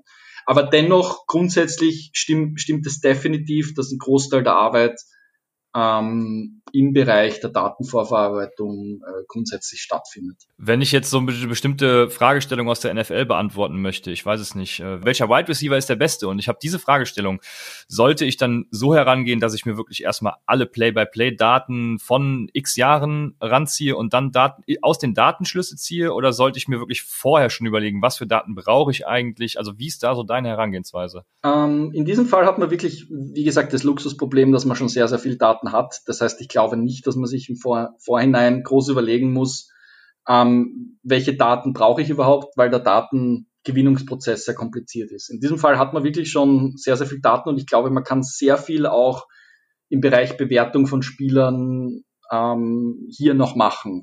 Das ist auch ein, glaube ich, ein großer Hauptfokus des Analytics-Bereichs in NFL. Einerseits Coaching und andererseits eben personell. Äh, das heißt, ich glaube, hier gibt es sehr, sehr viel Raum für zum Beispiel so ein Modell, wie wir jetzt entwickelt haben oder ähnliche Modelle, äh, um, um auch solche Analysen durchführen zu können. Man kann das ja auch schon hier jetzt bei den Rushing Plays machen. Es hat nur wenig jährliche Aussage. Also zum Beispiel, was man jetzt hier machen kann, ist, dass man sich anschauen kann, wie viel besser performt ein Spieler im Durchschnitt, als das das Modell vorhersagt. Ja? Das Modell sagt irgendwie eine Expectation vorher und wie viel besser performt der Spieler dann tatsächlich. Aber wir haben uns das angeschaut und wenn zum Beispiel ein Spieler jetzt besser performt, als das Modell sagt in 2018, heißt das nicht, dass der Spieler auch besser performt in 2019. Was auch so ein bisschen wieder das Argument von Running Backs don't matter oder das zumindest nach dem Handoff, das sehr wenig Aussagekraft hat, äh, unterstützt.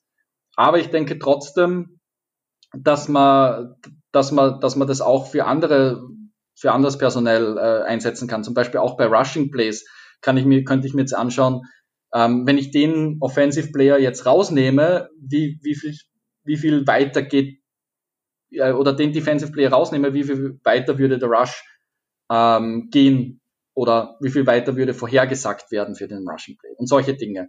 Und man kann das Modell natürlich auch für andere Plays ähm, adaptieren, das heißt Passing Plays, ähm, ähm, Punt Plays etc. Das heißt, es gibt da sehr, sehr viel Raum, um, um da auch weiterzuarbeiten. Das heißt, ähm, ich sage jetzt mal, basierend auf eurem Ergebnis, würde ich jetzt einfach mal sagen, ich glaube, Pro Football Focus hat herausgefunden, dass ähm, bei Running Backs diese Rate Broken Tackles, also was macht ein Running Back im offenen Feld, wie gut kann er Defender sag ich mal, links liegen lassen, dass das ähm, sich ganz gut transformiert Richtung Richtung NFL, also von College of NFL. Mhm. Könnte ich jetzt ganz banal sagen, ähm, man könnte mal schauen, hey, ich habe einen Spieler mit Explosivität und Speed, der kommt gut aus dem, aus dem Startblock raus.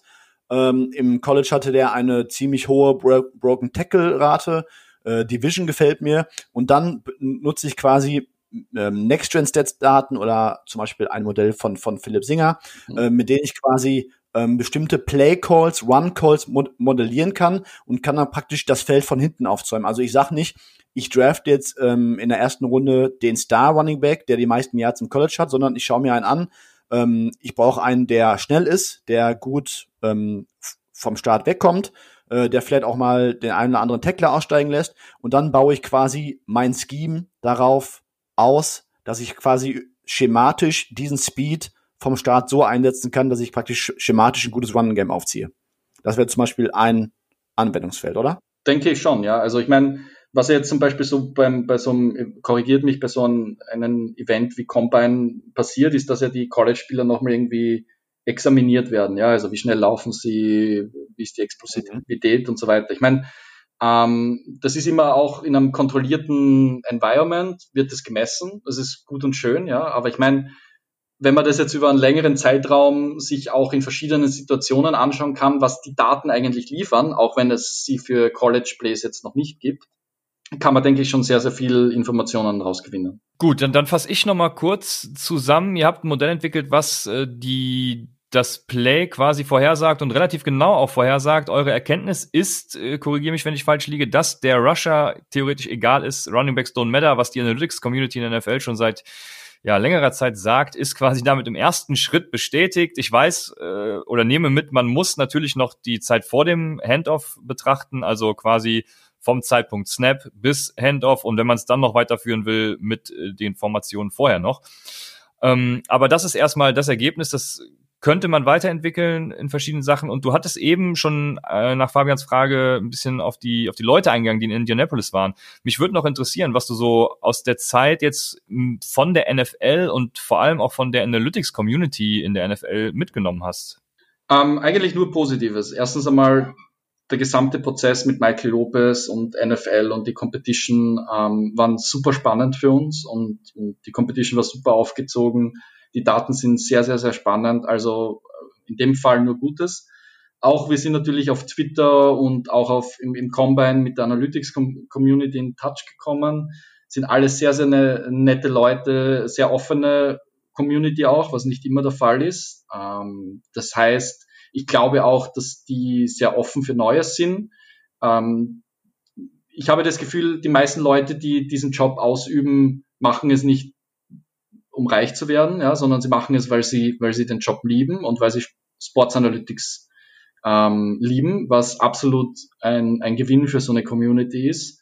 Das heißt, die machen das alle mit Herzblut, ähm, haben aber natürlich auch immer noch das Problem, wie es auch ähm, hier in unserem Unternehmen oft ist, dass man trotzdem noch Leute überzeugen muss, dass das, was man macht, eigentlich sinnvoll ist. Das heißt, wie kann man einen äh, sehr oldschool-Coach überzeugen, dass er auch ein bisschen datengetriebener sein Coaching macht? Oder wie kann man einen Scout, der, der sehr der festen Überzeugung ist, dass äh, das, was er sieht, die Wahrheit ist und, und er darauf Entscheidungen trifft, wie kann man den auch datengetrieben unterstützen? Das heißt, da ist natürlich auch sehr, sehr viel Arbeit außerhalb der tatsächlichen Modellierung äh, notwendig, wie es eh meistens in diesem Beruf auch ist dass man, dass man andere Leute überzeugen muss. Aber grundsätzlich, wie, wie gesagt, ähm, super spannend, super tolle Leute auch ähm, und, und nur, nur das Beste eigentlich. Könntest du dir vorstellen, für ein NFL-Team zu arbeiten? Äh, grundsätzlich ja. Ähm, persönlich, persönlich bin ich aber grundsätzlich interessiert, solche Dinge nicht nur für ein Team zu machen, sondern für mehrere. Das heißt, ähm, wenn, wenn man irgendwie in das Feld gehen würde, würde ich versuchen, das irgendwie zu skalieren. Ähm, aber wie gesagt, grundsätzlich ist es ein spannendes Feld. Ähm, man, man wird sehen, ob das irgendwie in, in Zukunft auch ein Teil meiner täglichen Arbeit sein wird. Hast du denn ein Angebot auf dem Tisch liegen? Ähm, von NFL nein. Okay. Okay. Ähm, Die letzte Frage, die mich brennend persönlich interessiert, ist, wenn ich äh, in die Fußstapfen eines Philipp Singers treten will und beim nächsten Big Data Bowl 2021 antreten will, wie fange ich an? Vor allem die spannendste Frage ist immer, mit welcher Programmiersprache fange ich dann auch an? Ähm, ja, man, man muss natürlich eine Programmiersprache äh, lernen, die im Bereich Data Science, Statistik äh, prominent ist. Da gibt's genau zwei. Äh, das eine ist entweder Python oder R. Es ist historisch so ein bisschen gewachsen, dass mehr die Statistik-Community ähm, mehr R verwendet und mehr die Informatik-Community, äh, Machine Learning-Community einen viel stärkeren Fokus auf Python hat. Ähm, mein, mein Gefühl ist auch, dass in Sports, Anal Sports Analytics generell die Leute eher aus der Statistik kommen. Das heißt, R ist, R ist ein bisschen prominenter. Meine persönliche Meinung ist, dass Python besser ist. Ähm, das hat den Grund, dass es eben mehr multifunktional ist und gerade im Bereich Machine Learning viel, viel mehr Möglichkeiten bietet als, als R, auch wenn man viele Dinge trotzdem in R machen kann.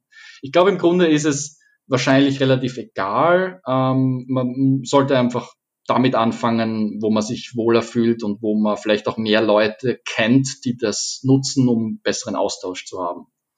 Zum Beispiel auf einer Plattform wie Kaggle kann man beides einfach verwenden. Ähm, dann muss man sich natürlich Learning by Doing. Äh, das heißt, man sollte sich ein paar Probleme rauspicken, die man lösen möchte, ähm, und dann versuchen, äh, ein, Projekt durchzuführen. Äh, das heißt, man, man, sucht sich irgendeinen Datensatz raus, man versucht diesen Datensatz zu modellieren, man versucht Vorhersagen zu treffen und ähm, lernt dabei. Natürlich muss man sich auch ein bisschen Theorie, Methodologie daneben ansehen.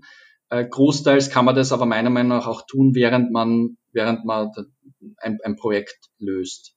So Plattformen oder Plattformen wie Kaggle sind meiner Meinung nach sehr, sehr gut geeignet dafür, weil es auch historisch ähm, eine Unzahl an gelösten Problemen gibt, eine Vielzahl an Datensätzen, die man sich anschauen kann und Leute sind zum Beispiel auf dieser Plattform sehr, sehr kommunikativ. Das heißt, sie schreiben auch grundsätzlich so wie wir zum Beispiel unsere Lösung, nachdem die Competition geendet hat. Es gibt sowohl für R als auch für Python ähm, Notebooks. Ja, das sind einfach so interaktive, so wie man es aus RStudio oder so kennt, ähm, interaktive äh, Umgebungen, wo man programmieren kann, wo man die Daten verarbeiten kann. Da teilen Leute großteils ihre Lösungen. Das heißt, man kann sich auch komplett den Code ansehen. Ähm, andererseits natürlich gibt es im Bereich Online-Kurse heutzutage eine Vielzahl von, von Dingen. Geht man auf Udemy oder wo auch immer, findet man zu Data Science gute Kurse. Das heißt, man kann, man kann auch so anfangen, das zu lernen. Ich glaube, viele Wege führen nach Rom in diesem Fall. Ähm, mein Grund äh, ist auch recht logischer logischer ähm, Vorschlag ist, dass man einfach Learning by Doing macht. Ähm, das heißt, irgendwas, wo man auch wirklich Spaß dran hat, irgendein Problem zu suchen und versucht sich dem zu widmen und dadurch lernt man meiner Meinung nach am meisten. Abschlussfrage von mir, äh, oder sagen wir zwei Fragen. Ähm, A, ähm, würdest du sagen, also wie ist so, wie, wie müssten die Statistikvorkenntnisse von jemandem sein, wenn er in dieses Feld eintauchen möchte, sei es nur als Hobby? Ähm, meiner Meinung nach kann man sich alles auch anlernen. Ich, ich glaube nicht, dass man wirklich Vorkenntnisse braucht. Ja, man kann. Es ist heutzutage als, sage ich mal, als Anwender muss ich nicht mehr alles verstehen. Ja. Es klingt jetzt blöd, ja, aber wenn ich jetzt zum Beispiel irgendein, irgendein Modell anwende, muss ich nicht im Detail verstehen, wie das Modell im Hintergrund alles vorne bis hinten macht. Ja. Zumindest um, im Hobbybereich. Das heißt, man kann, äh, es ist, es ist so ein bisschen Puzzle bauen, sage ich. Ja? Also man muss, man muss viele unterschiedliche ähm, Puzzlestücke irgendwie zusammenbauen und, und sich dann ein gro großes Konzept irgendwie zusammenbauen. Äh, ich, ich würde da gar keine Vorkenntnisse vorgeben. Also ich glaube, man kann, man kann alles lernen. Wenn man grundsätzlich interessiert daran ist, äh, muss man, glaube ich, nicht so viel davor wissen. Ich komme ja aus dem Controlling-Reporting-Bereich. Ich habe äh, immer, wenn ich mit Leuten rede und denen sage, hey, ich probiere jetzt so ein bisschen mit R rum und äh, mache mir auch einen groben Plan, was Machine Learning ist und so, die sagen dann, boah, nee, da traue ich mich nicht ran.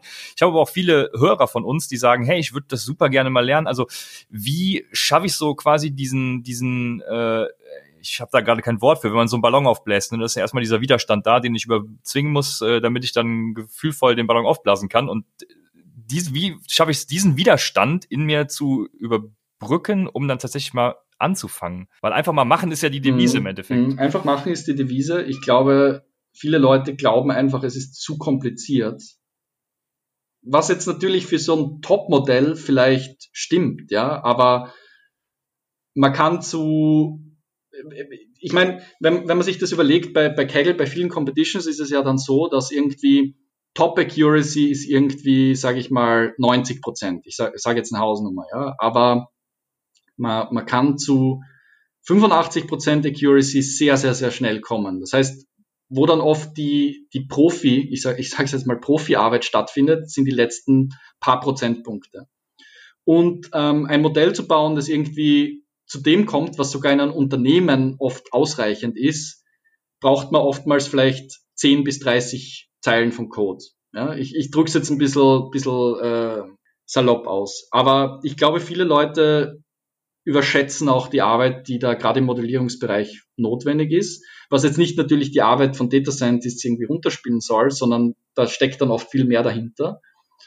Aber ich glaube, man kann gerade im Hobbybereich und im Anfängerbereich sehr, sehr viel und auch sehr schnell zu sehr positiven Resultaten kommen, die sehr motivieren. Ähm, und ich denke, man sollte es einfach mal probieren. Und ich, es gibt so viel Material heutzutage schon da draußen, dass man das relativ schnell machen kann. Letztes, ähm, es, es gibt viele Leute, ich nenne sie jetzt einfach mal ganz liebevoll Fuß, äh, Football-Romantiker, ähm, die sagen, also wenn die irgendwas lesen von Football und Datenanalyse oder Expected Points Added oder sonst irgendwas, sagen die immer, äh, Football wird nicht in einem Excel-Sheet gespielt, sondern ähm, auf, dem, auf der grünen Wiese und ähm, das Spiel ist viel zu komplex, als dass man es mit Zahlen beschreiben könnte. Was würdest du solchen Leuten entgegnen? Äh, es ist genauso, da ist, da ist natürlich ein bisschen eine Wahrheit dabei, da ist aber auch viel Unwahrheit dabei, weil warum sollte ich mir nicht neue Dinge ähm, neuen Dingen zuwenden, die eventuell eine Verbesserung zu dem, was ich mache. Also gerade im so Hochleistungssport sollte man jede Möglichkeit ausnutzen, um das Spiel zu verbessern oder um das Drafting zu verbessern oder was auch immer. Das heißt, es ist eigentlich äh, ungenutztes Potenzial, wenn man das nicht macht. Natürlich ist es im Endeffekt dann äh, äh sehr ähm, situationsbedingtes Spiel und, und viel hängt natürlich davon ab, in der Psyche oder wie auch immer, ja. Ähm, aber ich denke trotzdem, dass gerade datengetrieben ähm, sehr, sehr viel Potenzial da ist, um, um das Gesamtkonzept zu verbessern. Das heißt, äh, man sollte immer open-minded sein, zu egal welchem Thema und nicht stur irgendwie an etwas festhalten. Ich denke, das ist ein hervorragendes Schlusswort auch für die Hörer. Man sollte immer seinen Standpunkt ein bisschen hinterfragen, offen für Neues sein. Äh, ich denke, so entwickelt man sich dann auch ständig weiter und lernt neue Sachen kennen, die einen weiterbringen. Dir, Philipp, nochmal vielen Dank für dieses Interview. Äh, ich frage nochmal Fabian, ob wir irgendeine wichtige Frage vergessen haben. Ähm, vielleicht, also ich würde wetten, dass mir gleich äh, im Auto noch 20 Fragen einfallen, die ich dir gerne stellen würde. Und ich würde das am liebsten irgendwie drei Stunden heute machen. Ähm, aber ich glaube, wir haben wirklich ja. so, dass, ähm, dass du den Hauptteil abgegrast und ähm, von mir aus nochmal und auch von James dann im Namen von Snap. Ähm, super vielen Dank, dass du dich, dass du dir die Zeit genommen hast. Ähm, super spannende Angelegenheit und ähm, ich wünsche dir schon mal wirklich alles Gute für die nähere Zukunft. Dem kann ich mich nur anschließen, auch im Namen von Raphael, von uns als Upside. Vielen Dank an dich, Philipp, und alles Gute für deine weitere Zukunft. Ähm, danke auch von meiner Seite für die Einladung, hat Spaß gemacht. Ähm, ich, ich, freue mich immer, wenn neue Leute auch in das Feld äh, einsteigen und ich denke, gerade im Sports, Sports gibt es sehr viele Möglichkeiten. Und es ist eben auch ein spannendes Thema, wo man auch datengetrieben Dinge durchführen kann. Gerne auch in Zukunft, wenn, wenn Interesse ist. Äh, ich bin auch auf Twitter äh, immer erreichbar. Das heißt, wenn jemand Fragen hat, bitte gerne auf mich zukommen und danke nochmal. Ja, Raphael, hier sind wir beide jetzt wieder nach diesem Interview und ähm, ja, werden das Ganze so ein bisschen Revue passieren lassen. Ähm, die erste Frage, die sich mir gestellt hat, ist, wird die NFL, denkst du, in Zukunft gezielter Runningbacks auswählen, die in ihr Scheme passen? Ich spiele da vor allem auf die Frage von Fabian an, der ja meinte, man kann dieses Modell so auf die Spitze treiben, dass man äh, das noch weiterführt und dann eben ja Running Backs in diesem Modell auch irgendwie bewerten kann und den Outcome des Plays dann mit verschiedenen äh, Skills bewerten kann, dass die nur noch in entsprechenden Gebieten gut sein müssen, also wie Fabian sagte, Broken Tackle Rate, Burst Rate etc. Ähm, ja, glaubst du, die NFL wird zukünftig gezielt solche Spieler auswählen? Ja, erstmal nochmal ähm, von meiner Seite auf jeden Fall auch vielen Dank an Philipp, dass er sich die Zeit genommen hat. Wirklich, der ist ja, der ist ja quasi die Champions League in, in seinem Gebiet und dass der ähm, mit uns, äh, also mit Snap und mit Upside das Interview gemacht hat, ist auf jeden Fall voll krass und äh, haben uns mega gefreut. Ich habe das Interview ja auch direkt äh, quasi einen Tag später mir angehört und äh, fand es auch mega interessant, mega geil, hat total viel Spaß gemacht, cooler Typ und äh, auf jeden Fall Props an, an Fabian und an dich, habt ihr cool gemacht, coole Fragen gestellt, ähm, das erstmal dazu. Äh, zur Frage zurück, ich glaube, das, das wird ja auch schon teilweise gemacht, ne? Ähm, dass man, dass man verschiedene Runningbacks in verschiedenen Gebieten einsetzt und die auch da gut sein müssen.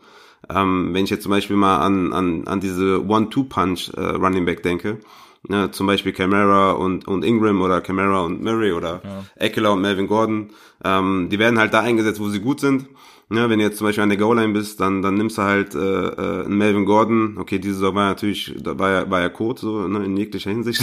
Aber normalerweise war er halt immer ein guter Spieler, ein Broken Tackle zum Beispiel. Also ich glaube, das, das wird schon teilweise gemacht. Natürlich kann man das noch perfektionieren und, und, und komplett äh, ausreizen.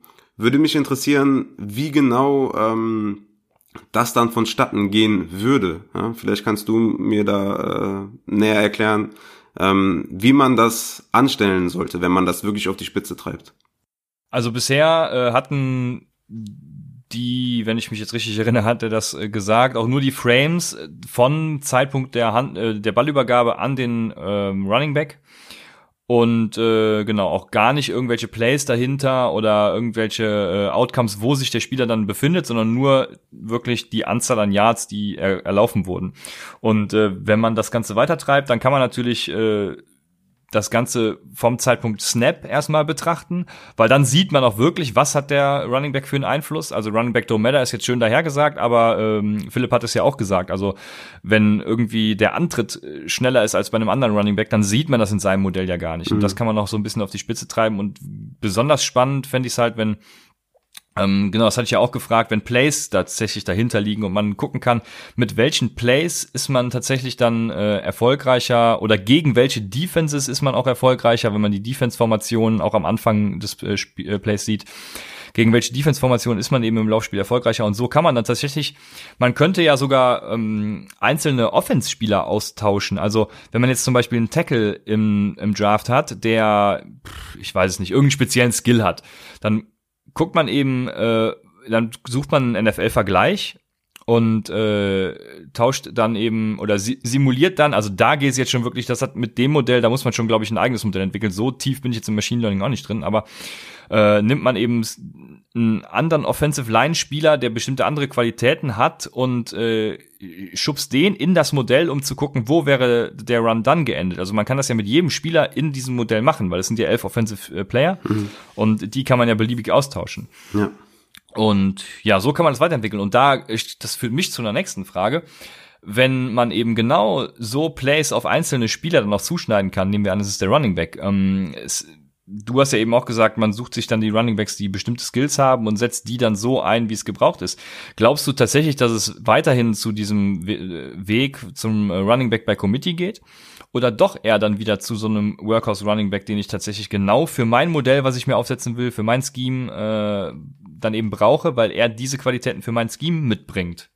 Ja, ich denke, Running Back by Committee ist auch ein Entstehungsprozess in der NFL gewesen, um, um Verletzungen auch zu, zu, äh, also zu minimieren.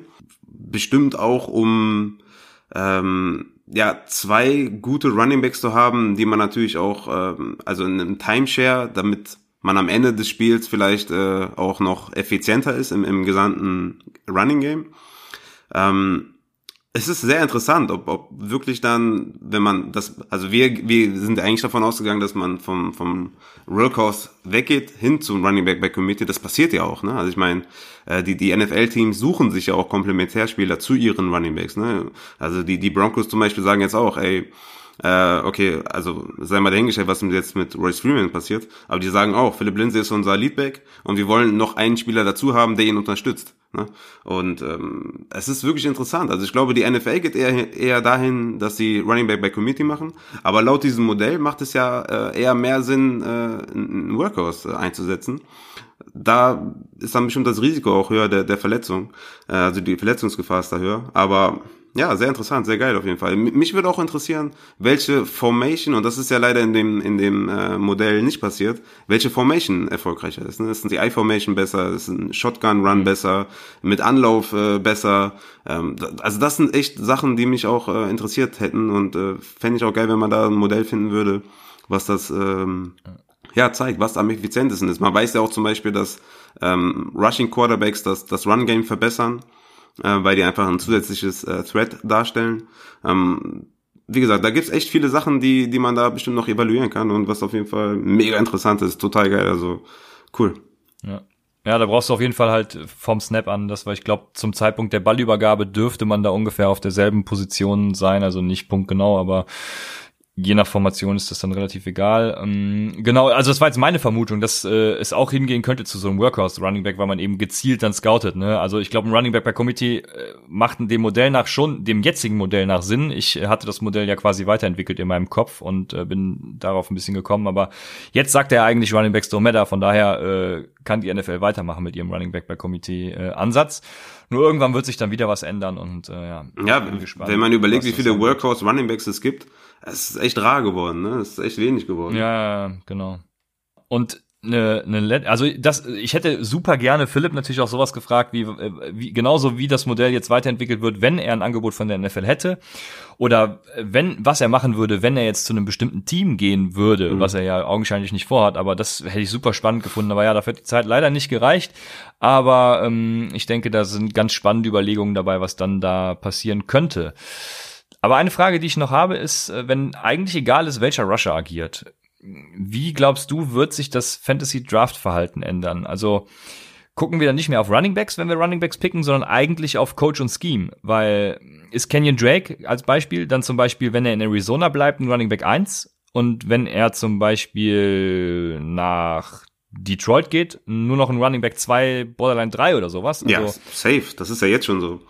Klar, also wenn, wenn Drake jetzt in Miami spielt oder in Arizona, ist halt ein Riesenunterschied. Wir gucken natürlich jetzt schon auf, auf Coaches und auf, auf, auf Scheme und auf jegliche Sachen. Also natürlich in erster Linie irgendwie auf wie oft ein Team läuft. Ne? Zum Beispiel als ich Delvin Cook damals analysiert habe, habe ich auf äh, Kevin Stefanski geguckt. Als der damals 2018 am Ende der Saison übernommen hat, habe ich geguckt, okay, wie oft hat der Delvin Cook eingesetzt, wie, was für Places der gelaufen, dies und das.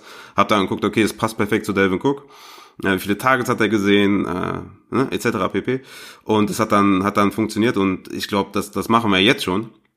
Ähm, und es ist eindeutig, dass gewisse Schemes oder gewisse Teams oder gewisse Coaches halt besser zu, also ein Running Back besser machen als andere.